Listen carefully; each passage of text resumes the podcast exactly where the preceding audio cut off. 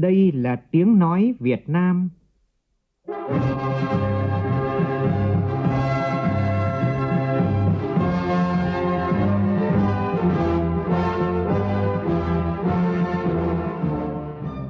là tiếng nói Việt Nam, phát thanh từ Hà Nội, thủ đô nước Cộng hòa xã hội chủ nghĩa Việt Nam.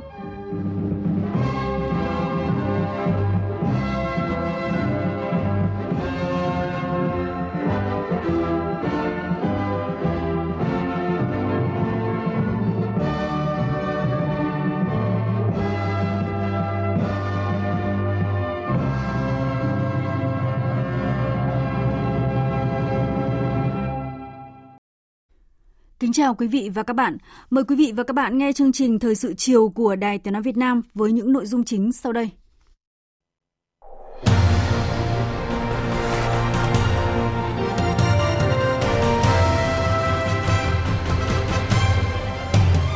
Cho ý kiến về dự thảo nghị quyết thí điểm tổ chức mô hình chính quyền đô thị tại thành phố Đà Nẵng, các đại biểu Quốc hội băn khoăn vấn đề kiểm soát quyền lực của chính quyền đô thị theo mô hình thí điểm bỏ Hội đồng Nhân dân cấp quận và cấp phường. Tổ chức xếp hạng tín nhiệm quốc tế S&P nhận định nền kinh tế Việt Nam sẽ sớm hồi phục trong thời gian tới. Thanh Hóa phát hiện nhiều hộ khá giả vẫn được nhận tiền hỗ trợ khó khăn do đại dịch Covid-19, trong đó có những gia đình có họ hàng với chủ tịch và phó chủ tịch Ủy ban nhân dân xã Yên Thọ. Tại Bình Dương đang có thực trạng rất nhiều lao động mượn hồ sơ của người khác xin việc và tham gia bảo hiểm xã hội. Việc làm này không những vi phạm quy định của luật bảo hiểm xã hội mà còn gây rắc rối cho chính người lao động trong giải quyết chế độ. Trong phần tin thế giới, Mỹ thông báo bổ sung 33 thực thể mới là các tập đoàn và tổ chức của Trung Quốc vào danh sách đen chịu các lệnh trừng phạt của nước này, nguy cơ gia tăng căng thẳng giữa hai nước. Cuba thông báo hai loại thuốc do nước này tự sản xuất phát huy tác dụng trong điều trị bệnh nhân mắc COVID-19 nguy kịch, qua đó góp phần giảm mạnh tỷ lệ tử vong do dịch này ở quốc gia này.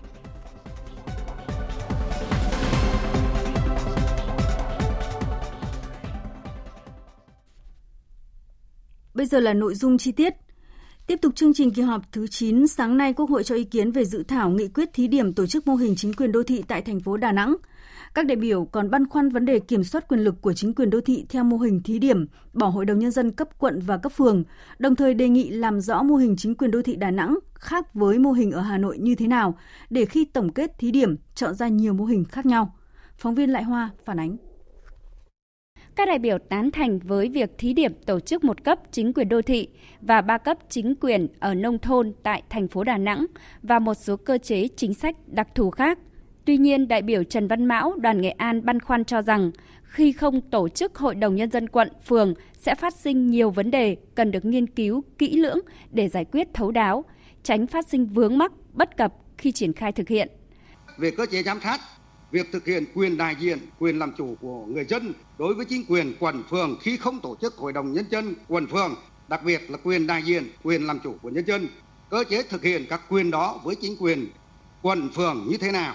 Thứ hai, khi không tổ chức hội đồng nhân dân quận phường thì nhiệm vụ quyền hạn của hội đồng nhân dân quận phường được chuyển giao như thế nào? Việc thực hiện các nhiệm vụ quyền hạn đó đối với ủy ban nhân dân quận phường thực hiện ra sao? Ngoài ra, để bảo đảm chính quyền vận hành có hiệu quả, chính phủ có phải ban hành thêm văn bản quy định chi tiết hướng dẫn thi hành nội dung gì hay không? Băn khoăn về vấn đề kiểm soát quyền lực của chính quyền đô thị theo mô hình thí điểm bỏ Hội đồng Nhân dân cấp quận và cấp phường theo cơ chế làm việc Ủy ban Nhân dân quận, phường, thay vào đó sẽ làm việc theo chế độ thủ trưởng. Đại biểu Nguyễn Thị Mai Hoa đoàn Đồng Tháp, đại biểu Nguyễn Thị Quyết Tâm đoàn thành phố Hồ Chí Minh cho rằng các giải pháp đảm bảo sự lãnh đạo toàn diện của cấp ủy, tăng cường công tác kiểm tra giám sát của cấp ủy, nâng cao chất lượng giám sát, phản biện của Mặt trận Tổ quốc Việt Nam và các tổ chức chính trị như trong dự thảo là chưa thuyết phục. Đại biểu Nguyễn Thị Mai Hoa phân tích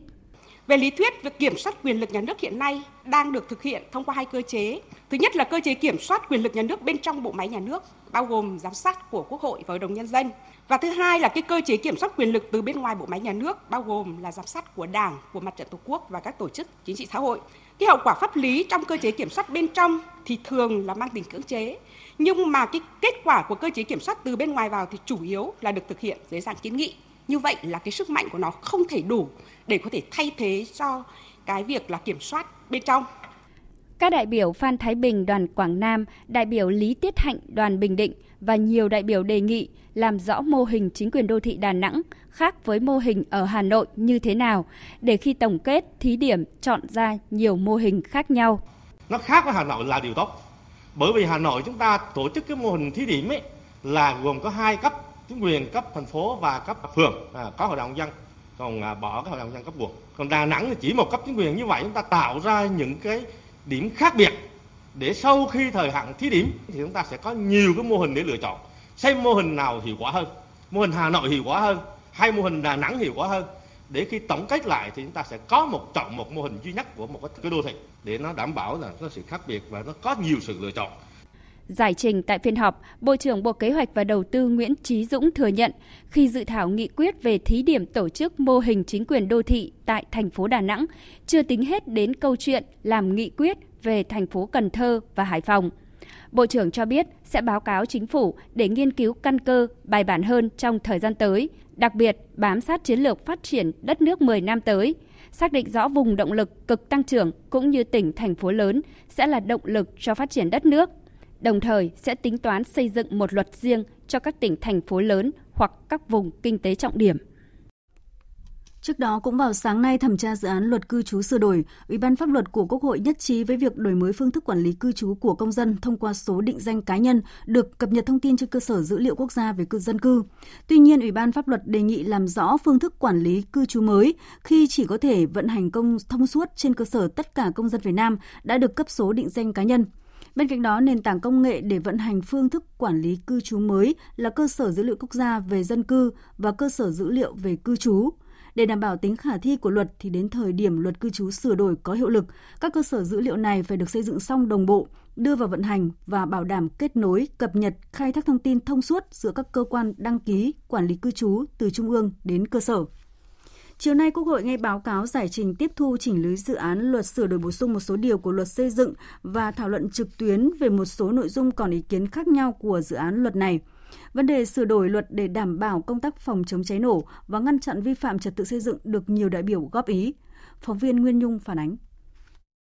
Mặc dù thống nhất với việc cần sửa đổi, bổ sung một số điều của luật xây dựng đáp ứng đòi hỏi thực tiễn, tuy nhiên các đại biểu đề nghị việc sửa đổi tập trung vào ba nhóm, đó là cải cách, đơn giản hóa thủ tục hành chính, cải thiện môi trường đầu tư kinh doanh trong lĩnh vực xây dựng, bãi bỏ, đơn giản hóa điều kiện đầu tư kinh doanh thuộc lĩnh vực xây dựng và hoàn thiện chính sách, pháp luật về xây dựng, đảm bảo sự đồng bộ, thống nhất với pháp luật có liên quan. Góp ý cụ thể vào dự án luật, một số đại biểu cho rằng tình trạng một số khu trung cư không đảm bảo điều kiện phòng cháy chữa cháy đã gây ra nhiều nguy cơ Việc sửa đổi luật xây dựng lần này là cơ hội để bổ sung các điều khoản nghiêm ngặt về phòng cháy chữa cháy trong nguyên tắc cơ bản trong hoạt động của đầu tư xây dựng.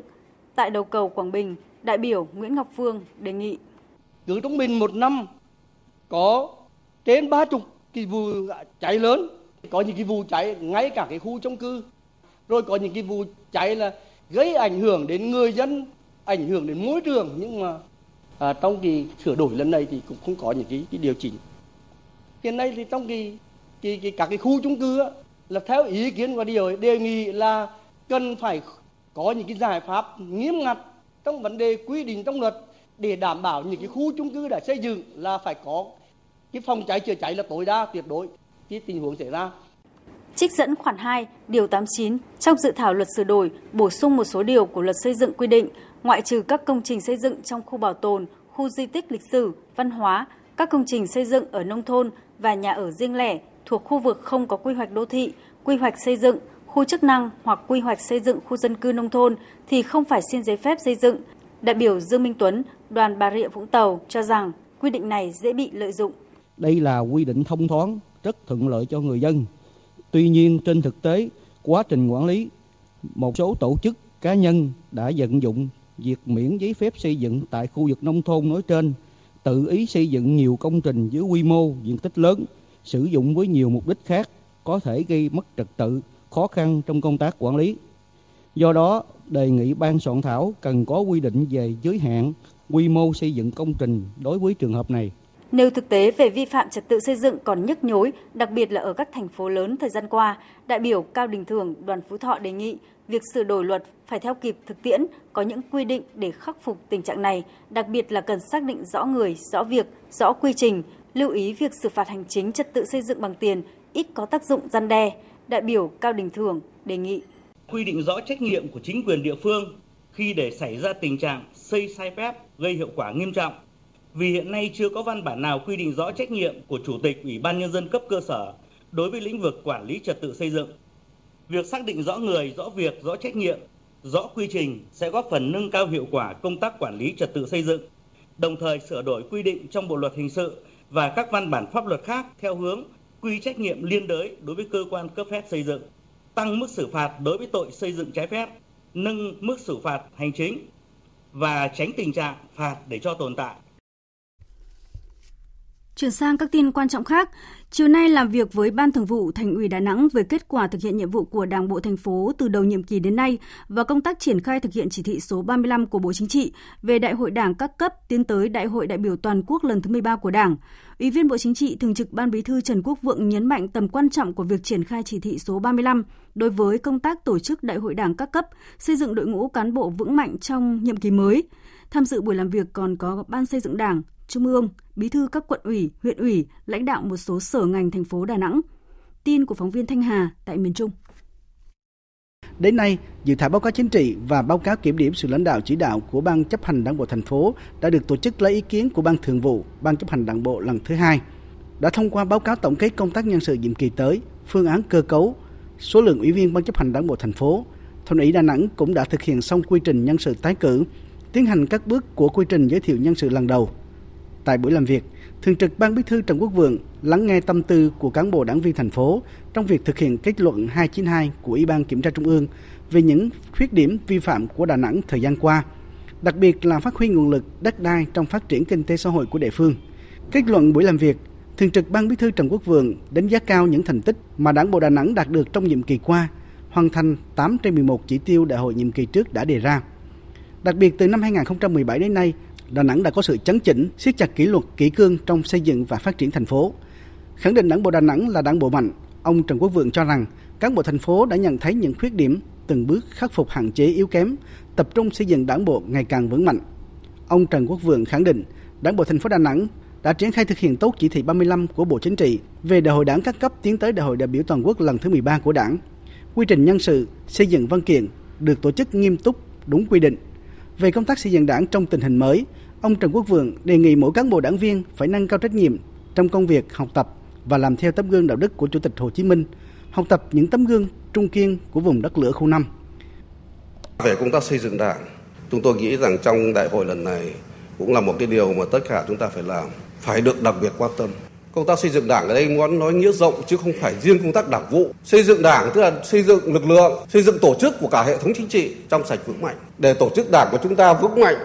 để hệ thống chính trị của ta vững mạnh có hiệu lực hiệu quả. Và thực sự là tổ chức đảng phải giữ vai trò lãnh đạo ở mọi chỗ mọi nơi. Và phải luôn nhấn mạnh xây dựng đảng về tất cả mọi mặt. Nhưng mà như bác hồ nói đảng ta là đạo đức và văn minh. Là phải có đạo đức là phải văn minh. Trước đó trong sáng nay ông Trần Quốc Vượng đã có buổi làm việc với ban thường vụ quận ủy Hải Châu quận trung tâm thành phố Đà Nẵng về tình hình thực hiện nhiệm vụ của Đảng bộ quận từ đầu nhiệm kỳ đến nay và việc triển khai thực hiện chỉ thị số 35 của Bộ Chính trị về đại hội đảng các cấp tiến tới đại hội đại biểu toàn quốc lần thứ 13 của đảng. Cần Thơ phải trở thành trung tâm động lực của vùng đồng bằng sông Cửu Long. Mục tiêu này đã được đề cập tại hội thảo phát triển bền vững thành phố Cần Thơ đến năm 2030, tầm nhìn đến năm 2045. Tới dự có ông Nguyễn Văn Bình, Ủy viên Bộ Chính trị, Bí thư Trung ương Đảng, Trưởng ban Kinh tế Trung ương, Trưởng ban chỉ đạo tổng kết nghị quyết số 45, lãnh đạo các bộ ngành và thành phố Cần Thơ. Tin của phóng viên Phạm Hải.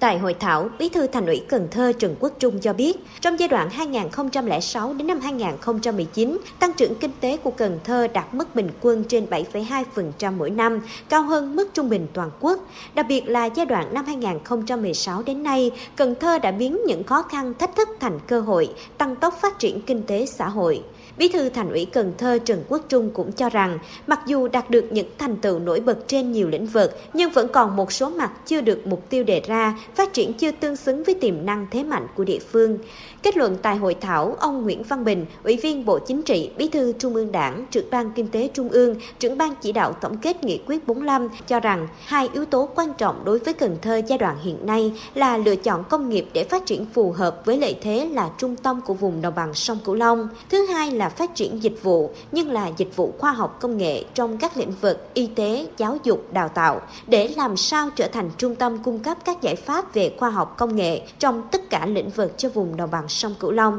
kể cả là nông nghiệp. Phải lựa chọn cái công nghiệp gì mà ta phát triển, nó vừa phù hợp với ta mà nó lại vừa phù hợp với tư cách là một trung tâm của vùng. Thế thì chúng ta cũng phải phát triển dịch vụ, nhưng mà dịch vụ khoa học công nghệ trong các lĩnh vực từ y tế, giáo dục, đào tạo. Rồi chúng ta là trung tâm cung cấp các giải pháp về khoa học công nghệ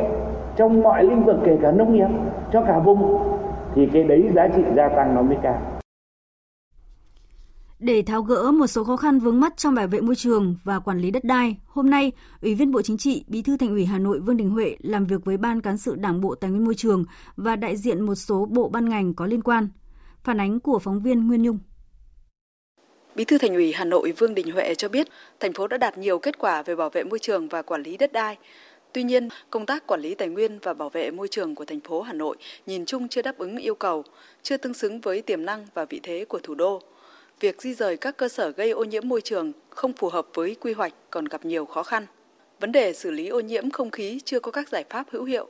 Nguyên nhân chủ yếu do thành phố đang trong quá trình đô thị hóa nhanh, áp lực về gia tăng dân số và cơ sở hạ tầng ngày càng lớn và có cả những vấn đề vượt thẩm quyền của thành phố. Trên cơ sở đó, thành phố Hà Nội kiến nghị có cơ chế đặc thù như bổ sung hình thức đầu tư BT, xác định lại đơn giá để thu hút nhiều nguồn lực xã hội trong xử lý ô nhiễm môi trường, cho phép áp dụng thí điểm một số cơ chế, quy trình đặc thù như thành phố Hồ Chí Minh để rút ngắn thời gian thực hiện bồi thường, hỗ trợ tái định cư, chuyển đổi mục đích sử dụng đất trồng lúa, đất rừng phòng hộ và đất rừng đặc dụng, tháo gỡ về cơ chế để giao đất dịch vụ. Tại buổi làm việc, lãnh đạo Bộ Tài nguyên và Môi trường đánh giá vấn đề ô nhiễm môi trường và quản lý đất đai không chỉ là vướng mắc của thành phố Hà Nội. Do đó sẽ tiếp thu để phối hợp với Hà Nội giải quyết theo chức năng, nhiệm vụ và thẩm quyền. Về cơ chế đặc thù để rút ngắn thời gian giải phóng mặt bằng như thành phố Hồ Chí Minh đang thí điểm, lãnh đạo Bộ Tài nguyên và Môi trường cho biết sẽ báo cáo để chính phủ xem xét, kiến nghị cho áp dụng chung trên cả nước. Trong tuần tới, Bộ sẽ trình chính phủ cho phép Hà Nội thực hiện như thành phố Hồ Chí Minh. Bộ trưởng Bộ Tài nguyên và Môi trường Trần Hồng Hà cho biết. Chúng tôi đang được giao là xây dựng một cái cơ sở dữ liệu và thông tin đất đai. Nó vừa để mục đích quản lý tài nguyên quý giá nhất, quản lý đến từng thửa đất, quản lý bằng các công cụ như là viễn thám, công nghệ thông tin. À, và cái việc này thì chúng tôi nghĩ là, là Hà Nội cũng đang tiên phong đang làm. Thì sắp tới tôi đã nói là à, nếu chúng ta không làm việc này chúng ta không quản lý được tài nguyên. À, thì thông qua các cái công nghệ à, à, như vậy thì à, Hà Nội sẽ cùng với Bộ Tài nguyên Môi trường triển khai. Kết luận buổi làm việc, Bí thư Thành ủy Hà Nội Vương Đình Huệ yêu cầu Ban cán sự Đảng Ủy ban nhân dân thành phố Hà Nội thực hiện đồng bộ các giải pháp phòng chống ô nhiễm không khí. Tinh thần là phải quyết liệt, phấn đấu từ nay đến cuối năm phải tạo được sự chuyển biến căn bản về chất lượng không khí. Về quản lý đất đai, Bí thư Thành ủy Vương Đình Huệ chỉ đạo Ban cán sự Đảng Ủy ban nhân dân thành phố sớm hoàn thành hệ thống hồ sơ địa chính.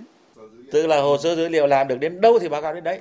chứ không phải là là cứ chờ hết xong hết rồi mới báo cáo. Tức là làm đến đâu thống kê đấy báo cáo đến đấy cập nhật. Đấy, thì tinh thần cái này chúng ta phải quyết liệt lên. Rồi à, tăng cường thanh tra kiểm tra kịp thời phát hiện xử lý nghiêm những vi phạm. Trong đó cần thực hiện các kết luận thanh tra kiểm tra đối với vụ việc đã có kết luận. Cái này nó phải chế tài phải nghiêm. Và tiếp tục phối hợp với bộ ngành để có tháo gỡ những khó khăn vướng mắc trong công tác giao đất dịch vụ. Thời sự VOV nhanh, tin cậy, hấp dẫn. Chương trình thời sự chiều nay sẽ tiếp tục với một số thông tin kinh tế đáng chú ý. Tổ chức xếp hạng tín nhiệm quốc tế S&P nhận định nền kinh tế Việt Nam sẽ sớm hồi phục trong thời gian tới. Tin chi tiết như sau. Trong kịch bản đại dịch trên toàn cầu được cơ bản kiểm soát vào cuối năm nay hoặc đầu năm tới,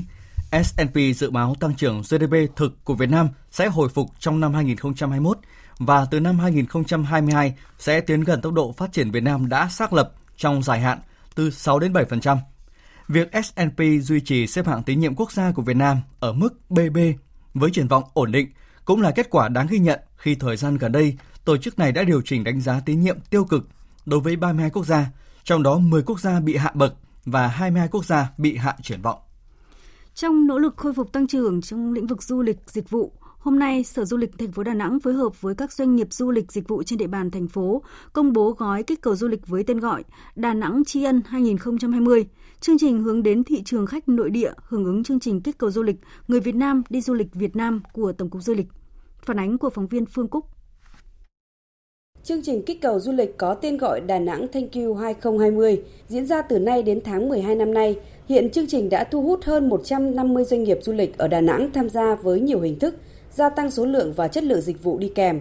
Ông Đoàn Hải Đăng, Giám đốc công ty du lịch Việt Nam Viettravel chi nhánh Đà Nẵng cho biết, tham gia gói kích cầu du lịch, các doanh nghiệp phải chấp nhận lãi suất bằng không để vận hành lại hệ thống cung ứng dịch vụ du lịch như trước đây.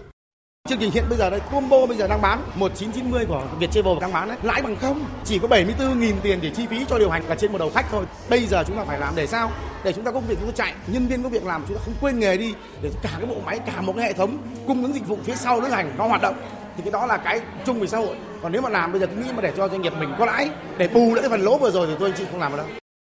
Cả nước hiện có hơn 3.000 doanh nghiệp tham gia gói kích cầu du lịch nội địa Ông Vũ Thế Bình, Phó Chủ tịch Hiệp hội Du lịch Việt Nam cho biết, nếu sớm triển khai gói kích cầu thì sau 2 tháng ngành du lịch nội địa sẽ ổn định và đến cuối năm trở lại bình thường.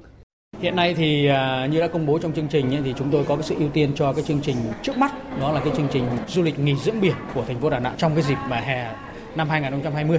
và sau đó thì là cái chương trình à, mua sắm. Và tiếp theo đó từ nay đến cuối năm có cái chương trình đón Giáng sinh. Thì đây là những cái chương trình mà nó nằm trong cái những cái thời điểm và những cái đối tượng rất là cụ thể để tạo điều kiện cho từng nhóm du khách có thể tới trải nghiệm tại thành phố Đà Nẵng trong những cái dịp rất là cụ thể như vậy. Cũng nhằm kích cầu du lịch, tỉnh Cao Bằng đã đưa ra nhiều giải pháp như là nâng cấp bảo đảm an toàn phòng dịch tại khách sạn, nhà nghỉ, các điểm du lịch, hỗ trợ phương tiện di chuyển cho du khách. Phản ánh của phóng viên Đài Tiếng nói Việt Nam thường trú tại khu vực Đông Bắc. So với cùng kỳ năm trước, lượng khách nước ngoài đến khu du lịch sinh thái Colia tại xã Thành Công, huyện Nguyên Bình giảm đến 90%, khách nội địa cũng giảm khoảng một nửa. Thế nhưng thay vì đóng cửa, khu du lịch này lại tranh thủ thời gian vắng khách để chỉnh trang nâng cấp các dịch vụ như trồng thêm hoa, tạo các điểm nhấn check-in phục vụ du khách. Ông Hoàng Mạnh Ngọc, Chủ tịch Hội đồng Quản trị Công ty Trách nhiệm hữu hạn Colia cho biết, công ty đã tăng cường quảng bá và tăng cái chất lượng dịch vụ du lịch. Ờ, đồng thời là chúng tôi cũng ờ, sẽ có những cái chính sách khuyến mại và giảm giá. Đồng thời là ờ, sẽ có thêm một số dịch vụ miễn phí cho du khách như những cái chương trình lửa trại đêm, những chương trình văn hóa mang đậm đà bản sắc dân tộc của người giao, người mông vào thì phong phú và đặc sắc thêm cái loại hình dịch vụ để thu hút khách có thể là trong thời gian tới thì sẽ liên kết với số cái bản làng ở vùng đấy và chúng ta sẽ tăng cường thêm cái du lịch cộng đồng. Lượng khách đến Cao Bằng đang dần tăng lên, dù chưa đáng kể so với thời điểm này mọi năm. Tuy vậy, đây vẫn là những dấu hiệu khả quan, cũng là căn cứ để cơ quan chuyên môn tham mưu, điều chỉnh và xây dựng các chương trình phát triển du lịch phù hợp với tình hình hiện nay. Ông Trương Thế Vinh, Phó Giám đốc Sở Văn hóa Thể thao và Du lịch tỉnh Cao Bằng cho biết, thời gian tới sẽ đẩy mạnh quảng bá, tổ chức sự kiện để thu hút khách du lịch đến với Cao Bằng. Sở Văn hóa Du lịch sẽ khẩn trương tham mưu cho Ủy ban tỉnh xây dựng một số những cái chương trình kế hoạch à, kích cầu của du lịch tập trung vào những cái chương trình chẳng hạn như là xúc tiến quảng bá hình ảnh à, du lịch Cao Bằng. Cái thứ hai là sẽ trong thời gian tới dự kiến sẽ tổ chức à, một số cái sự kiện ví dụ chẳng hạn như là lễ hội thác bản dốc du lịch thác bản dốc năm 2020 hay là những cái tuần à, du lịch non nước Cao Bằng tại Hà Nội hoặc là tham dự những cái hội trợ do à, tập cục Dịch tổ chức và những mạng lưới công viên toàn cầu tổ chức kể cả trong nước và nước ngoài. Xin được chuyển sang thông tin về diễn biến dịch COVID-19. Ban chỉ đạo quốc gia phòng chống dịch COVID-19 cho biết, hôm nay Việt Nam đã có 37 ngày không ghi nhận ca lây nhiễm trong cộng đồng. Đến thời điểm này có 267 ca bệnh trong tổng số 324 bệnh nhân dương tính với virus SARS-CoV-2 ở Việt Nam được công bố khỏi bệnh, chiếm 82% tổng số ca bệnh COVID-19 ở nước ta. Đáng chú ý, ca bệnh nặng thứ 91 là nam phi công người Anh hiện đã được chuyển từ bệnh viện Bệnh nhiệt đới Thành phố Hồ Chí Minh sang bệnh viện chợ Rẫy. Các y bác sĩ bệnh viện chợ Rẫy sẽ huy động toàn lực để cứu chữa cho bệnh nhân này. Đến khi bệnh nhân có đầy đủ các yếu tố thuận lợi về sức khỏe, nguồn tạng phù hợp thì sẽ được xem xét tiến hành ghép phổi. Phổi của bệnh nhân thứ 91 đã tốt hơn sau 2 ngày giảm hỗ trợ từ ECMO để chuyển dần sang tự thở. phần phổi có thể hoạt động được lên đến 30%, tăng hơn so với tuần trước. Bệnh nhân đã có 7 lần cho kết quả xét nghiệm âm tính với virus SARS-CoV-2 kể từ ngày 7 tháng 5. Kết quả phân lập virus cũng là âm tính. Bệnh nhân được hội đồng chuyên môn cùng các chuyên gia hội trần nhiều lần và thống nhất chỉ định ghép phổi. Tiếp tục thông tin về việc chi trả tiền hỗ trợ của chính phủ do ảnh hưởng dịch COVID-19, huyện Yên Định, tỉnh Thanh Hóa vừa phát hiện trong số 11 hộ cận nghèo ở xã Yên Thọ thì có tới 9 hộ cận nghèo không đúng quy định và nhiều hộ trong số này có quan hệ anh em họ hàng với cán bộ xã thôn. Phóng viên Sĩ Đức thông tin. Trước đó, theo phản ánh của người dân xã Yên Thọ, tại địa phương này nhiều hộ gia đình có điều kiện kinh tế khá giả nhưng vẫn lọt vào danh sách hộ cận nghèo để hưởng chế độ. Ngược lại, nhiều hộ kinh tế khó khăn có mức sống dưới mức trung bình nhưng không có trong danh sách hộ nghèo, hộ cận nghèo, khiến người dân bức xúc. Sau khi nhận được đơn tố cáo, Ủy ban nhân dân huyện Yên Định đã thành lập đoàn xác minh và kết luận nội dung tố cáo của người dân là có thật. Đáng chú ý là trong 9 hộ phát hiện cận nghèo không đúng quy định, thì có tới 7 hộ có quan hệ anh em họ hàng với chủ tịch Ủy ban nhân dân xã, phó chủ tịch Ủy ban nhân dân xã, chủ tịch hội phụ nữ, bí thư chi bộ thôn Tum Mục 1. Ngoài những sai phạm nêu trên, theo đơn thư tố cáo của người dân thì có 6 hộ gia đình khác thuộc thôn Tum Mục 1 Tum Mục 2 tuy có kinh tế khó khăn, mức sống dưới mức trung bình ở vùng nông thôn, nhưng không thuộc diện hộ cận nghèo và hộ nghèo. Kết quả xác minh 6 hộ gia đình này chỉ rõ, chiếu theo quy định về bình xét chấm điểm hộ nghèo, cận nghèo, thì đều thuộc diện kinh tế khó khăn, cần làm các thủ tục theo quy định để đưa vào diện hộ nghèo và cận nghèo. Lãnh đạo huyện Yên Định cũng khẳng định, trách nhiệm để xảy ra những sai phạm trên thuộc về ban chỉ đạo giảm nghèo xã Yên Thọ, Chủ tịch Ủy ban nhân dân xã, Phó Chủ tịch Ủy ban nhân dân xã và một số cán bộ khác thuộc Ủy ban nhân dân xã Yên Thọ. Ủy ban nhân dân huyện Yên Định đã yêu cầu Ủy ban nhân dân xã Yên Thọ thực hiện giả soát bổ sung những hộ khó khăn để công nhận là hộ nghèo, hộ cận nghèo, thực hiện các thủ tục theo quy định để loại bỏ những hộ không đúng đối tượng, đồng thời tổ chức kiểm điểm trách nhiệm tập thể cá nhân vi phạm. Sáng nay tại Hà Nội, Bảo hiểm xã hội Việt Nam và Bưu điện Việt Nam tổ chức lễ gia quân hưởng ứng tháng vận động triển khai bảo hiểm xã hội toàn dân, tuyên truyền vận động người dân tham gia bảo hiểm xã hội tự nguyện và được tiếp sóng tại 63 điểm cầu các tỉnh thành phố. Lễ gia quân trực tuyến tại điểm cầu Trung ương thực hiện tiếp sóng tại 63 điểm cầu các tỉnh thành phố đảm bảo giãn cách xã hội, đồng thời tổ chức tuyên truyền lưu động với hơn 700 đoàn diễu hành lưu động, tư vấn và phát triển đối tượng tham gia bảo hiểm xã hội tự nguyện trên phạm vi toàn quốc. Theo tin của phóng viên Lệ Hằng, trong ngày gia quân hôm nay, thành phố Hồ Chí Minh sẽ vận động 1.000 người tham gia bảo hiểm xã hội tự nguyện. Chủ đề tuyên truyền trong lễ ra quân lần này là chính sách bảo hiểm xã hội, điểm tựa an sinh của người lao động và nhân dân. Sau lễ ra quân, các đội tuyên truyền lưu động bằng ô tô và xe gắn máy sẽ đi đến các khu dân cư, chợ, vân vân, tuyên truyền cho người dân. Nội dung tuyên truyền về các chế độ bảo hiểm xã hội, vị trí, vai trò và ý nghĩa nhân văn của các chính sách bảo hiểm xã hội, đặc biệt là nhấn mạnh về lợi ích khi tham gia bảo hiểm xã hội tự nguyện. Đợt ra quân lần này chủ yếu tuyên truyền vận động trực tiếp tới nông dân, người lao động ở khu vực phi chính thức về quyền và lợi ích khi tham gia bảo hiểm xã hội tự nguyện. Đến nay, tỷ lệ người tham gia bảo hiểm xã hội của thành phố Hồ Chí Minh chỉ mới đạt hơn 40%. Từ nay đến cuối năm, thành phố Hồ Chí Minh phấn đấu sẽ vận động trên 64.000 người tham gia bảo hiểm xã hội. Ông Nguyễn Quốc Thanh, Phó Giám đốc Bảo hiểm xã hội thành phố Hồ Chí Minh cho biết, thành phố phấn đấu đến cuối năm nay đạt tỷ lệ 100% người lao động tham gia bảo hiểm xã hội. Sáng nay chúng tôi triển khai à, đồng loạt trên các địa bàn, các điểm trung tâm bưu điện và chúng tôi đi triển khai tuyên thông tin tuyên truyền trên một số tuyến phố. Sau đó và bảo hiểm xã hội sẽ tổ chức tuyên truyền tại một số các điểm dân cư. Theo kế hoạch này chúng tôi sẽ thực hiện từ đây đến cuối năm đã làm thường xuyên liên tục và chúng tôi tổ chức cái hội nghị tuyên truyền trực tiếp tại các điểm khu phố cho người dân ta hiểu rõ về chính sách này. Thưa quý vị và các bạn, tại tỉnh Bình Dương đang có thực trạng rất nhiều lao động mượn hồ sơ của người khác nhằm xin việc và tham gia bảo hiểm xã hội. Việc làm này vi phạm quy định của luật bảo hiểm xã hội, gây không ít khó khăn cho cơ quan bảo hiểm xã hội và rắc rối cho chính người lao động trong giải quyết chế độ. Phóng viên Thiên Lý phản ánh.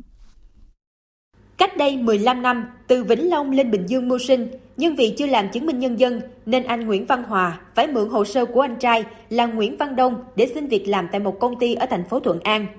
Suốt một thời gian dài mượn danh của anh trai, anh Hòa gặp không ít thiệt thòi, nhất là chính sách với người lao động. Tại vì mình thấy làm thấy nó bất tiện quá, tại vì hồi xưa cái giấy tờ mình nó không có chứng minh không có hợp lệ, sao lại có hợp lệ mình đổi lại cho đâu tên tuổi mình nó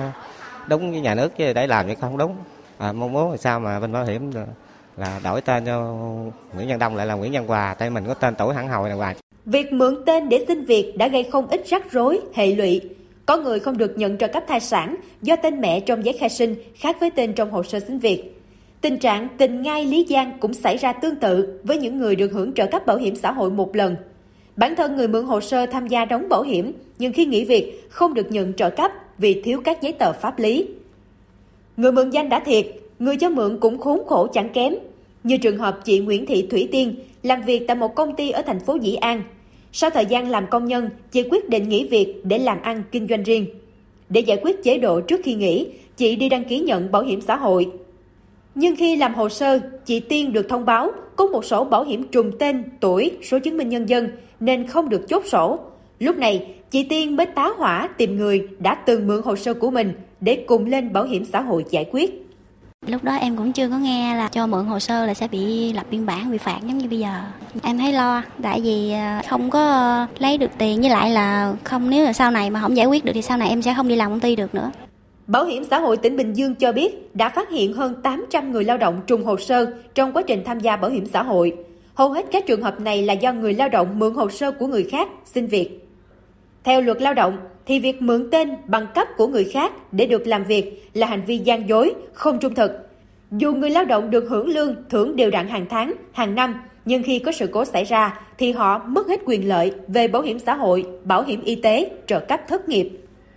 Mở lối cho người lao động, mới đây Bảo hiểm xã hội Việt Nam đồng ý cho người lao động được làm lại hồ sơ để hưởng chế độ. Bảo hiểm xã hội tỉnh Bình Dương cũng đang liên lạc với những người sử dụng hồ sơ giả, điều chỉnh lại cho đúng. Ông Nguyễn Phi Hiền, Phó Giám đốc Bảo hiểm xã hội tỉnh Bình Dương cho hay, nếu Bảo hiểm xã hội Việt Nam không đồng ý cho điều chỉnh những trường hợp trùng hồ sơ thì thiệt thòi thuộc về người lao động. À, nếu cơ quan bảo hiểm à, xã hội phát hiện mà không điều chỉnh được á, thì sẽ không giải quyết được các chế độ bảo hiểm xã hội sau này. Sẽ ảnh hưởng đến quyền lợi của người lao động. Mà cái người mà thiệt hồi ở đây là về phía người lao động kể cả người cho mượn và người là là đi mượn hồ sơ. Tại vì nó không khớp hồ sơ thì nó sẽ không giải quyết được chế độ cho cả hai người theo tìm hiểu của phóng viên, để có bộ hồ sơ xin việc giả đáp ứng nhu cầu của nhà tuyển dụng, người lao động không thể tự làm mà có dịch vụ hỗ trợ. Người lao động chỉ cần bỏ ra từ 200 đến 300 ngàn đồng sẽ có ngay bộ hồ sơ giả với đầy đủ các loại giấy tờ. Vấn đề đặt ra, nếu việc làm hồ sơ giả ở Bình Dương không được kiểm soát, liệu sẽ có bao nhiêu người lao động tiếp tục mượn danh người khác để mưu sinh? Việc tuyển dụng khá dễ dàng của công ty và công tác tuyên truyền nâng cao nhận thức về luật lao động cho người lao động không được chú trọng, sẽ còn nhiều người cười ra nước mắt khi không được giải quyết chế độ bảo hiểm do sử dụng hồ sơ xin việc giả.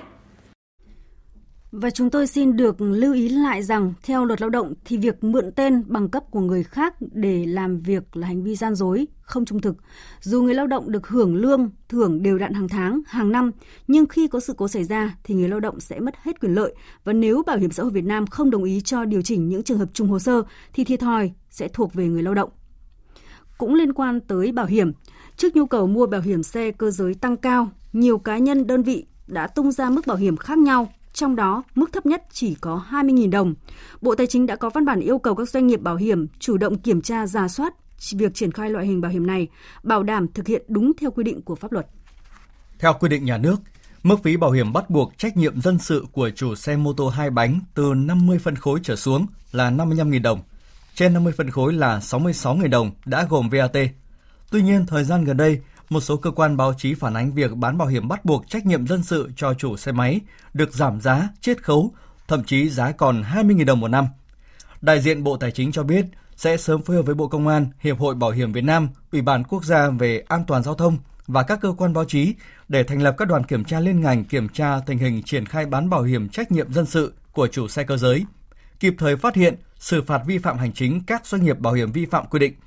Cùng với đó, Bộ Tài chính yêu cầu các doanh nghiệp bảo hiểm phải thực sự chú trọng công tác tư vấn và phục vụ khách hàng để đảm bảo phát huy tính nhân văn của chế độ bảo hiểm bắt buộc trách nhiệm dân sự của chủ xe cơ giới. Tiếp tục phiên tòa xét xử vụ dân lận Trung học phổ thông quốc gia 2018 tại Sơn La, sáng nay trả lời các câu hỏi của đại diện Viện Kiểm sát, bị cáo Trần Xuân Yến, cựu phó giám đốc Sở Giáo dục và Đào tạo tỉnh Sơn La khai trong quá trình điều tra đã bị ép cung. Tin của nhà phóng viên Đài Tiếng Nói Việt Nam tại Tây Bắc. Trả lời đại diện Viện Kiểm sát về lời khai của các bị cáo Nguyễn Thị Hồng Nga, Cầm Thị Bun Sọn, Đặng Hữu Thủy và vì sao nhiều lời khai tại cơ quan điều tra và bản tự khai không khớp với lời khai của bị cáo trước tòa. Trần Xuân Yến cho rằng các bị cáo trên đã nói sai sự thật, Quá trình điều tra, bị cáo nhiều lần bị ép cung, mớm cung. Bị cáo Trần Xuân Yến một mực cho rằng cấp dưới đã khai sai sự thật và khẳng định mình đưa danh sách 13 thí sinh là để xem điểm, bản thân chưa bao giờ đồng thuận cho cấp dưới rút bài sửa điểm. Đồng thời cho biết, với vai trò tổ trưởng xử lý bài thi trắc nghiệm, bị cáo thấy đã làm hết nhiệm vụ. Đại diện Viện Kiểm sát Nhân dân tỉnh Sơn La cho rằng những lời khai của Yến trước tòa có nhiều nội dung không khớp với lời khai mà Yến đã tự khai với cơ quan điều tra trước đó. Trong đó có việc Yến đã khai đưa thông tin 13 thí sinh là để nâng điểm. Theo đó Yến cho rằng do giai đoạn đầu của quá trình điều tra, bản thân bị ép cung nên đã khai vậy. Cũng tại phiên tòa này, chiều nay trả lời trước tòa về lý do nhờ xem điểm cho nhiều thí sinh, cựu trưởng phòng an ninh chính trị nội bộ Công an tỉnh Sơn La Lê Minh Khoa cho biết là do quan hệ quen biết đồng nghiệp nhờ, không vì lợi ích vật chất. Thành phố Hồ Chí Minh tiếp tục lùi thời gian hoàn thành dự án chống ngập 10.000 tỷ đồng ít nhất đến tháng 10 năm nay thay vì tháng 6 tới. Hôm nay ông Nguyễn Thành Phong, Chủ tịch Ủy ban nhân dân thành phố Hồ Chí Minh dẫn đầu đoàn lãnh đạo Ủy ban nhân dân thành phố đã đi kiểm tra tiến độ thực hiện dự án này. Tin của phóng viên Hà Khánh. Ông Nguyễn Tâm Tiến, Tổng Giám đốc Trung Nam Group cho biết hiện dự án vẫn còn vướng mắc về giải phóng mặt bằng nên ảnh hưởng đến tiến độ dự án. Cụ thể, còn khoảng hơn 20 hộ dân ở các huyện Nhà Bè, Bình Chánh, quận 4 chưa bàn giao mặt bằng. Vì thế, chủ đầu tư kiến nghị lãnh đạo thành phố Hồ Chí Minh và các địa phương giải quyết và sớm bàn giao mặt bằng ở các khu vực còn vướng mắt trong đầu tháng 6 để chủ đầu tư tập trung đẩy nhanh tiến độ thực hiện. Ông Nguyễn Tâm Tiến cam kết nếu được bàn giao mặt bằng đúng thời hạn, đơn vị sẽ thi công 3 ca liên tục xuyên suốt trong các dịp lễ đưa công trình hoạt động vào tháng 10 cái những cái phần mà khó khăn nhất chúng ta đã vượt qua. Thành ra là chúng tôi là dự kiến nếu như là huyện Nhà Bè cũng như quận Tư và Bình Chánh giải quyết xong cái vấn đề về đền bù, thì thực ra còn lại rất là ít thôi. Các anh cam kết với chủ tịch ủy ban nhân thành phố là chậm nhất là đến 10 tây tháng 6 là bàn giao thì chúng tôi cũng cam kết rằng là như vậy cơ bản chúng tôi cũng sẽ hoàn thành khánh thành vào trong cái tháng 10. Ông Nguyễn Thành Phong cho biết công trình này có ý nghĩa rất lớn trong công tác chống ngập và được người dân quan tâm nên các quận, huyện, sở ngành cần tập trung tháo gỡ các vướng mắc trong giải phóng mặt bằng để công trình về đích vào tháng 10. Thì hiện nay nó có dướng lại ờ, là ở công tác giải phóng mặt bằng, công tác di dời các hộ dân để cho cái việc triển khai công trình nó được thuận lợi cố gắng tập trung ờ, phối hợp với ờ, các cái ờ, đơn vị liên quan triển khai khẩn trương lên. Đây là công trình để phục vụ cho công tác chống ngập và vì cái việc nâng cao cái chất lượng cuộc sống người dân thành phố thì nên có cái vận động để bà con cùng hợp tác với mình Nắng nóng gai gắt và liên tục trong suốt những ngày qua đã khiến nhiều cánh rừng ở khu vực miền Trung xảy ra cháy. Mới đây nhất là vụ cháy hơn 32 hecta rừng phòng hộ tại xã Mà Coi, huyện Đông Giang, tỉnh Quảng Nam. Thói quen đốt rẫy cộng với sự chủ quan của người dân sống gần rừng đang khiến cho chính quyền và ngành chức năng các địa phương này gặp nhiều khó khăn trong việc quản lý, bảo vệ rừng. Phản ánh của phóng viên Hoài Nam tại miền Trung. Dọc quốc lộ 14G từ huyện Hòa Vang, thành phố Đà Nẵng đến huyện Đông Giang, tỉnh Quảng Nam, hai bên đường thi thoảng lại xuất hiện đám cháy. Lửa bùng phát từ trái keo lá tràm vừa thu hoạch của người dân địa phương, sau đó lan rộng, trùm cả quả đồi. Sau khi xảy ra vụ cháy, lãnh đạo huyện đã họp với các ngành, địa phương và ra văn bản nghiêm cấm việc đốt rẫy.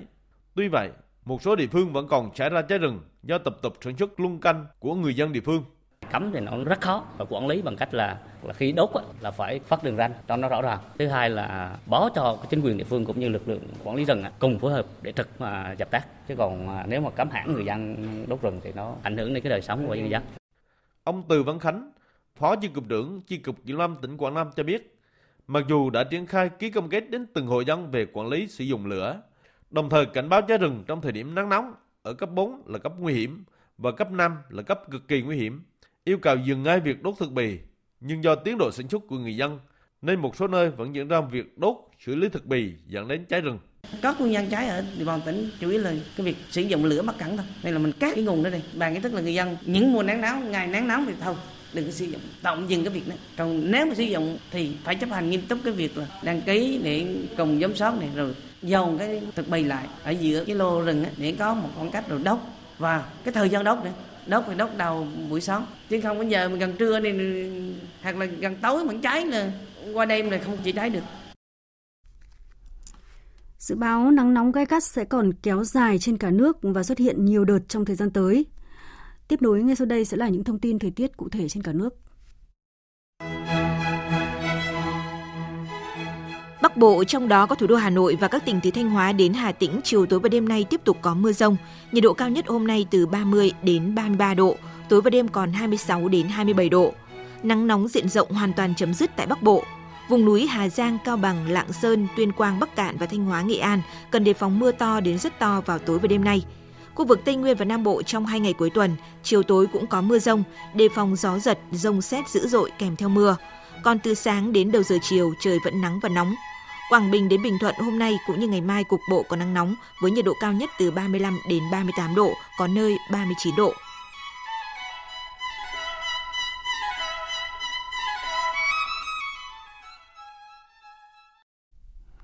Mở đầu phần tin thế giới trong chương trình thời sự chiều nay là thông tin liên quan đến vụ rơi máy bay của hãng hàng không quốc gia Pakistan khiến cho gần 100 người thiệt mạng. Thông tin mới nhất, người phát ngôn hãng hàng không quốc tế Pakistan Abdullah Khan hôm nay cho biết đã tìm thấy hộp đen ghi dữ liệu chuyến bay và ghi âm giọng nói trong buồng lái từ địa điểm của vụ rơi máy bay ở Karachi. Chiếc máy bay Airbus của hãng hàng không quốc tế Pakistan chở 99 người đã vài lần cố gắng hạ cánh xuống sân bay Karachi, nhưng cuối cùng đâm xuống một khu dân cư gần đó, khiến nhiều nhà cửa bị hư hỏng. Giới chức y tế Pakistan hôm nay xác nhận 97 người thiệt mạng và 2 người sống sót sau vụ tai nạn. Về nguyên nhân tai nạn, một quan chức hàng không dân dụng Pakistan cho biết có thể là do máy bay gặp sự cố kỹ thuật. Tuy nhiên, quan chức này khẳng định hiện còn quá sớm để đưa ra kết luận chính xác về nguyên nhân tai nạn. Ban lãnh đạo hãng hàng không quốc tế Pakistan cam kết điều tra nhằm làm sáng tỏ nguyên nhân vụ tai nạn. Biên tập viên Thu Hoài tổng hợp thông tin. Ông Zafar Masud, Chủ tịch Ngân hàng tỉnh Punjab, một trong những ngân hàng lớn nhất Pakistan, là một trong số hai người thoát chết thần kỳ trong vụ tai nạn máy bay của hãng hàng không quốc tế Pakistan ở thành phố Karachi. Hãng hàng không quốc tế Pakistan cho biết máy bay đã mất liên lạc với cơ quan kiểm soát không lưu khi chuẩn bị hoàn thành hành trình từ Lahore tới Karachi. Các lực lượng cứu hộ và người dân địa phương đã nỗ lực xuyên đêm để tìm kiếm các nạn nhân, trong khi một số máy bay trực thăng cũng được huy động tới hiện trường để dập tắt đám cháy trong vụ tai nạn. Về nguyên nhân vụ tai nạn, một quan chức hàng không dân dụng Pakistan cho biết có thể là do máy bay gặp sự cố kỹ thuật. Tuy nhiên, quan chức này khẳng định hiện còn quá sớm để đưa ra kết luận chính xác về nguyên nhân vụ tai nạn. Theo một đoạn ghi âm đăng tải trên trang điện tử LiveNet, phi công máy bay gặp nạn đã thông báo với đài kiểm soát không lưu về việc các động cơ bị mất nguồn điện và phát đi tín hiệu cấp cứu trước khi máy bay rơi. Bà lãnh đạo hãng hàng không quốc tế Pakistan đã cam kết điều tra nhằm làm sáng tỏ nguyên nhân vụ tai nạn – Giám đốc điều hành hãng ông Arad Malik tuyên bố. Một cuộc điều tra minh bạch sẽ được tiến hành nhằm làm sáng tỏ nguyên nhân vụ tai nạn và hãng hàng không quốc tế Pakistan sẽ đứng ngoài tiến trình này. Cuộc điều tra sẽ được Bộ Hàng không thực hiện phù hợp với các quy tắc quốc tế. Thủ tướng Pakistan Imran Khan bày tỏ lấy làm bàng hoàng và đau buồn trước thảm họa hàng không này, đồng thời cầu nguyện và gửi lời chia buồn tới gia đình các nạn nhân. Theo Ngoại trưởng Pakistan Sam Mahmood Qureshi, trên máy bay có rất nhiều người đang trên đường trở về nhà để dự lễ Eid al-Fitr, kết thúc tháng lễ ăn chay Ramadan quan trọng nhất với người Hồi giáo. Người dân thì không khỏi bàng hoàng. Đây là một vụ tai nạn bi thảm khi xảy ra vào dịp lễ Eid al-Fitr. Đau lòng hơn khi rất nhiều trong số này đang trên đường trở về nhà để chúc mừng lễ Eid al-Fitr với những người thân yêu. Vụ tai nạn xảy ra chỉ vài ngày sau khi Pakistan cho phép nối lại các chuyến bay thương mại nội địa sau hơn một tháng đình chỉ để ngăn chặn sự lây lan của virus SARS-CoV-2. Trước việc Mỹ có ý định rút khỏi Hiệp ước Bầu Trời Mở với lý do Nga liên tục vi phạm các điều khoản của Hiệp ước, Tổ chức Hiệp ước Bắc Đại Tây Dương NATO đã tiến hành họp khẩn nhằm tìm cách giữ chân Mỹ ở lại Hiệp ước này, tránh một cuộc chiến tranh lạnh mới. Trong khi dù bác bỏ các cáo buộc vi phạm, phía Nga cũng tuyên bố sẵn sàng đối thoại với Mỹ về hiệp ước này dựa trên nguyên tắc bình đẳng. Tổng hợp của biên tập viên Đình Nam. Thứ trưởng Ngoại giao Nga Sergei Ryakov cho biết, Bộ này đã nhận được công hàm chính thức của Mỹ về việc bắt đầu thủ tục rút khỏi Hiệp ước Bầu Trời Mờ. Bộ Ngoại giao Nga đã bày tỏ lấy làm tiếc về bước đi này của Mỹ và cho rằng điều này sẽ gây thiệt hại đáng kể cho an ninh châu Âu.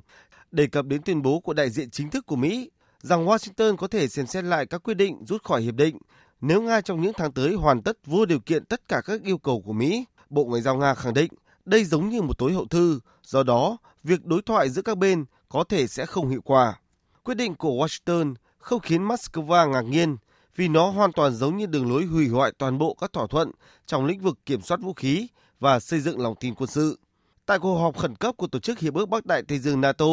hôm qua các nước đồng minh của Mỹ đã kêu gọi một cuộc đối thoại với Nga nhằm buộc Nga phải tuân thủ các điều khoản của hiệp ước theo như các cáo buộc của Mỹ sớm nhất có thể. Phát biểu tại cuộc họp được tổ chức trực tuyến, Tổng thư ký NATO Jens Stoltenberg tiếp tục cáo buộc Moscow hạn chế một số chuyến bay quy định trong hiệp ước. Chúng tôi cam kết đảm bảo việc kiểm soát vũ khí quốc tế, giải trừ vũ khí và không phổ biến vũ khí hiệu quả. Chúng tôi đồng ý rằng tất cả các quốc gia tham gia Hiệp ước Bầu Trời Mở phải thực hiện đầy đủ các cam kết và nghĩa vụ của mình.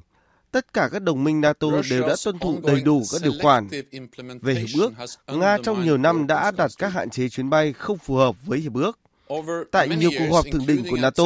chúng tôi đã từng kêu gọi Nga tuân thủ các cam kết trong hiệp ước này.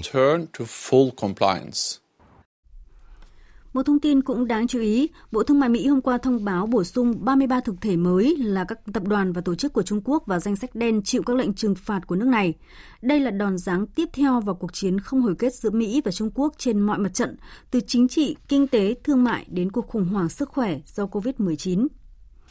Trên thế giới, dịch COVID-19 vẫn tiếp tục diễn biến phức tạp với gần 5 triệu 300 nghìn ca nhiễm, hơn 339 nghìn người tử vong. Đáng chú ý, với gần 20.000 ca mắc COVID-19 mới trong ngày hôm qua, Brazil chính thức vượt Nga trở thành vùng dịch lớn thứ hai trên thế giới, với tổng cộng gần 331.000 ca mắc COVID-19, chỉ xếp sau Mỹ.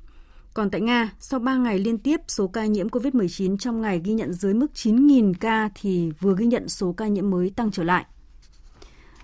Còn tại Nhật Bản, tình hình dịch COVID-19 đang có nhiều tiến triển tốt, số ca nhiễm mới đã giảm rõ rệt trong thời gian gần đây. Nhiều khả năng nước này sẽ dỡ bỏ tình trạng khẩn cấp trên phạm vi toàn quốc từ đầu tuần tới. Trong khi Trung Quốc đại lục lần đầu tiên thông báo không có ca COVID-19 mới nào. Tuy nhiên, công tác chống dịch vẫn được xác định là nhiệm vụ lâu dài và thường xuyên ở quốc gia tâm dịch này. Trong một diễn biến tích cực, nhà chức trách Cuba vừa cho biết hai loại vaccine do nước này tự sản xuất khi đưa vào sử dụng đã giảm được tình trạng nhiễm nặng ở bệnh nhân mắc COVID-19 đang trong tình trạng nguy kịch, qua đó góp phần giảm mạnh tỷ lệ tử vong do dịch ở quốc đảo Caribe này. Theo thông tin từ Giám đốc Viện Dịch tễ học Cuba, một trong hai loại thuốc là itolizumab, kháng thể đơn dòng do Cuba sản xuất. Loại còn lại là chuỗi axit amin để điều trị chứng viêm khớp đang trong quá trình thử nghiệm lâm sàng giai đoạn 2. Kết hợp sử dụng hai loại thuốc này đã làm dịu đi bão cytokine, hiện tượng hệ miễn dịch của cơ thể phản ứng quá mức, giải phóng ồ ạt cytokine, gây viêm khiến các cơ quan nội tạng suy kiệt ở bệnh nhân COVID-19. Giám đốc Viện Dịch tễ học Cuba Francisco Duran nói.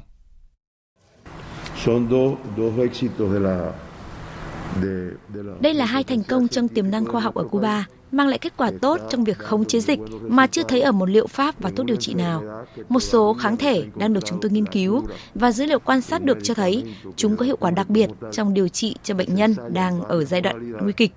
Những người tưởng chừng như khó có cơ hội hồi phục, qua đó mang lại sự sống cho người bệnh.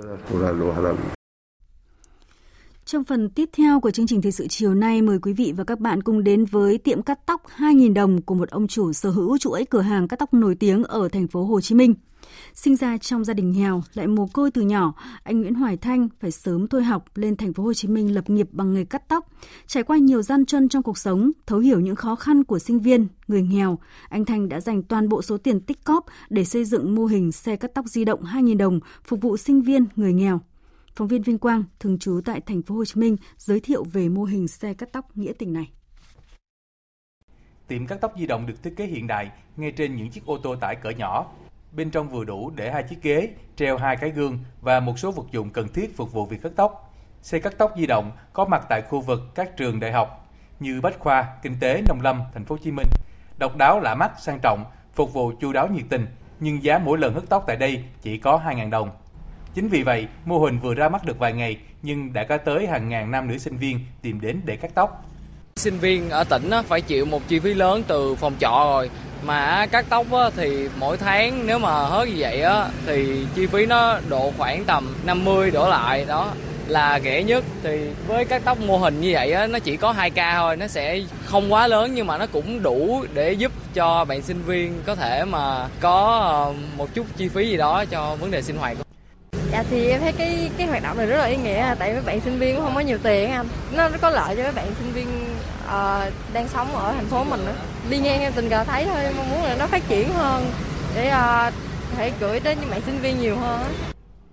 Ông chủ của tiệm cắt tóc di động này là anh Nguyễn Hoài Thanh, 30 tuổi, sinh ra ở vùng đất nghèo Định Quán, Đồng Nai. Một cô cha từ nhỏ, anh Thanh bỏ học từ lớp 9 rồi lên thành phố Hồ Chí Minh bươn chải kiếm sống.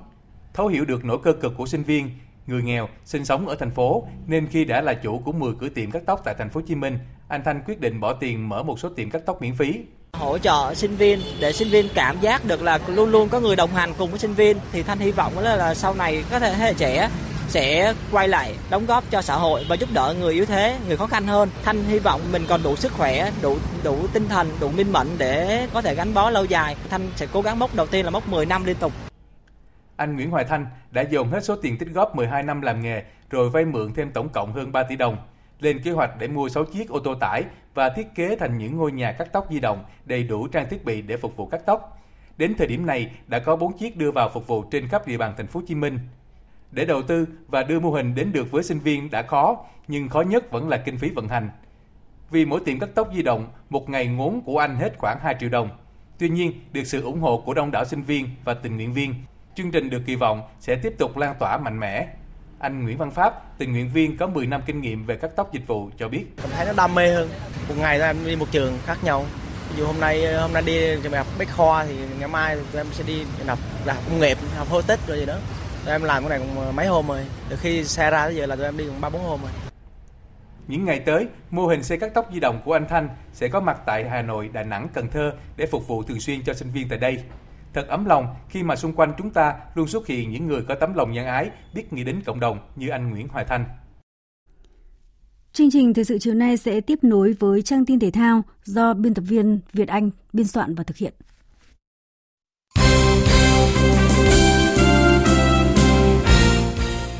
Thưa quý vị và các bạn, Bộ trưởng Bộ Văn hóa Thể thao và Du lịch Nguyễn Ngọc Thiện vừa có cuộc làm việc với lãnh đạo ngành thể dục thể thao và huấn luyện viên trưởng hai đội tuyển bóng đá quốc gia tại Tổng cục Thể dục Thể thao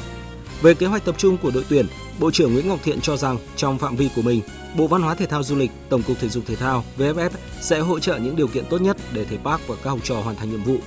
Với hai nhiệm vụ quan trọng của đội tuyển là vòng loại World Cup 2022 và AFF Cup, Bộ trưởng cho rằng hai mục tiêu đều quan trọng và đội tuyển cần có sự chuẩn bị tốt nhất Bộ trưởng cũng nhắc nhở VFF cần quan tâm hơn nữa đến các đội tuyển từ chuyên môn đến chăm sóc sức khỏe, thể lực, dinh dưỡng cho cầu thủ và đặc biệt là công tác giáo dục về đạo đức tư tưởng tiếp tục phải được đặt lên hàng đầu. Chiều nay trên sân vận động Thiên Trường diễn ra trận đấu khai mạc Cúp Quốc gia 2020 giữa chủ nhà Nam Định và Hoàng Anh Gia Lai. Các cặp đấu còn lại của vòng loại diễn ra trong hai ngày 24 và 25 tháng 5. Trong đó An Giang gặp Long An, Huế gặp SHB Đà Nẵng, Bà Rịa Vũng Tàu gặp Sài Gòn, Sông Lam Nghệ An gặp Bình Định, Đồng Tháp gặp Hải Phòng, Phú Hiến gặp Thanh Hóa, Khánh Hòa gặp Viettel, Bình Phước gặp Đắk Lắk và Hồng Lĩnh Hà Tĩnh gặp Tây Ninh. Đây là lượt đấu mở màn khi bóng đá chuyên nghiệp Việt Nam trở lại sau giai đoạn gián đoạn vì dịch bệnh. Tuần tới các đội thi đấu vòng 1/8 cúp quốc gia trước khi giải hạng nhất khởi tranh và V-League trở lại với vòng đấu thứ ba. Ông Trần Anh Tú, Chủ tịch Hội đồng Quản trị kiêm Tổng Giám đốc công ty VPF cho biết.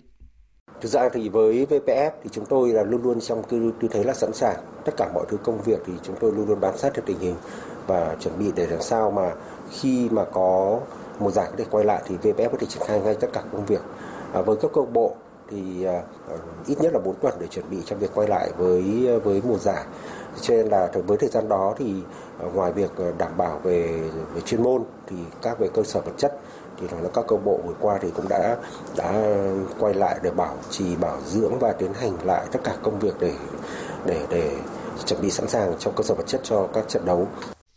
Cũng trong chiều nay, một số đội bóng không phải tham dự vòng loại cúp quốc gia ra sân thi đấu giao hữu kiểm nghiệm đội hình trước khi bước vào các trận đấu chính thức. Trên sân hàng đẫy đương kim vô địch V-League, Hà Nội FC gặp Than Quảng Ninh, còn BKM Bình Dương gặp đội dẫn đầu bảng xếp hạng V-League sau hai vòng đấu đầu tiên là câu lạc bộ Thành phố Hồ Chí Minh tại sân Bình Dương. Tới. Cùng với các giải bóng đá chuyên nghiệp quốc gia, giải Futsal vô địch quốc gia cũng đã ấn định ngày trở lại vào tháng 6 tới sau khoảng 2 tháng bị trì hoãn. Việc thay đổi thời gian đã gây ra những khó khăn cho các đội bóng trong việc chuẩn bị lực lượng, trong đó có câu lạc bộ Thái Sơn Bắc. Theo kế hoạch dự kiến, giải Futsal vô địch quốc gia năm nay khởi tranh vào tháng 4 và vì vậy Thái Sơn Bắc kết thúc giai đoạn chuẩn bị của mình vào tháng 3. Tuy nhiên, dịch bệnh xảy ra, giải đấu bị lùi ngày khởi tranh và đội bóng cũng phải chuẩn bị lại từ đầu. Huấn luyện viên Huỳnh Bá Tuấn cho biết.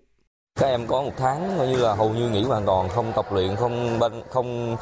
uh, tiếp xúc với quả bóng thì cái cảm giác bóng rất là là, là, là khó khăn cho, cho khi mà bắt đầu quay lại tập luyện. Dự báo thời tiết Trung tâm Dự báo Khí tượng Thủy văn Quốc gia cho biết, khu vực Bắc Bộ và Bắc Trung Bộ tiếp tục có mưa, có nơi mưa vừa, mưa to và rông và lưu ý trong mưa rông dễ xảy ra các hiện tượng thời tiết cực đoan như lốc xét, mưa đá và gió giật mạnh. Ở các tỉnh Trung và Nam Trung Bộ ngày mai có nắng nóng, có nơi nắng nóng gay gắt với nền nhiệt độ cao nhất phổ biến từ 35 đến 37 độ, có nơi trên 38 độ. Và sau đây sẽ là phần dự báo chi tiết các khu vực đêm nay và ngày mai. Phía Tây Bắc Bộ đêm có mưa rào và rông rải rác, cục bộ có mưa vừa, mưa to, ngày nắng có nơi có nắng nóng, nhiệt độ từ 23 đến 35 độ, có nơi trên 36 độ. Phía Đông Bắc Bộ nhiều mây, đêm và sáng sớm có mưa rào và rông rải rác, cục bộ có nơi mưa vừa, mưa to, nhiệt độ từ 24 đến 34 độ. Các tỉnh từ Thanh Hóa đến Thừa Thiên Huế có mưa rào và rông, ngày nắng, có nơi có nắng nóng. Các tỉnh vùng núi và từ Hà Tĩnh đến Thừa Thiên Huế có nắng nóng, có nơi nắng nóng gay gắt, nhiệt độ từ 24 đến 35 độ. Vùng núi phía Nam từ 34 đến 37 độ, có nơi trên 38 độ.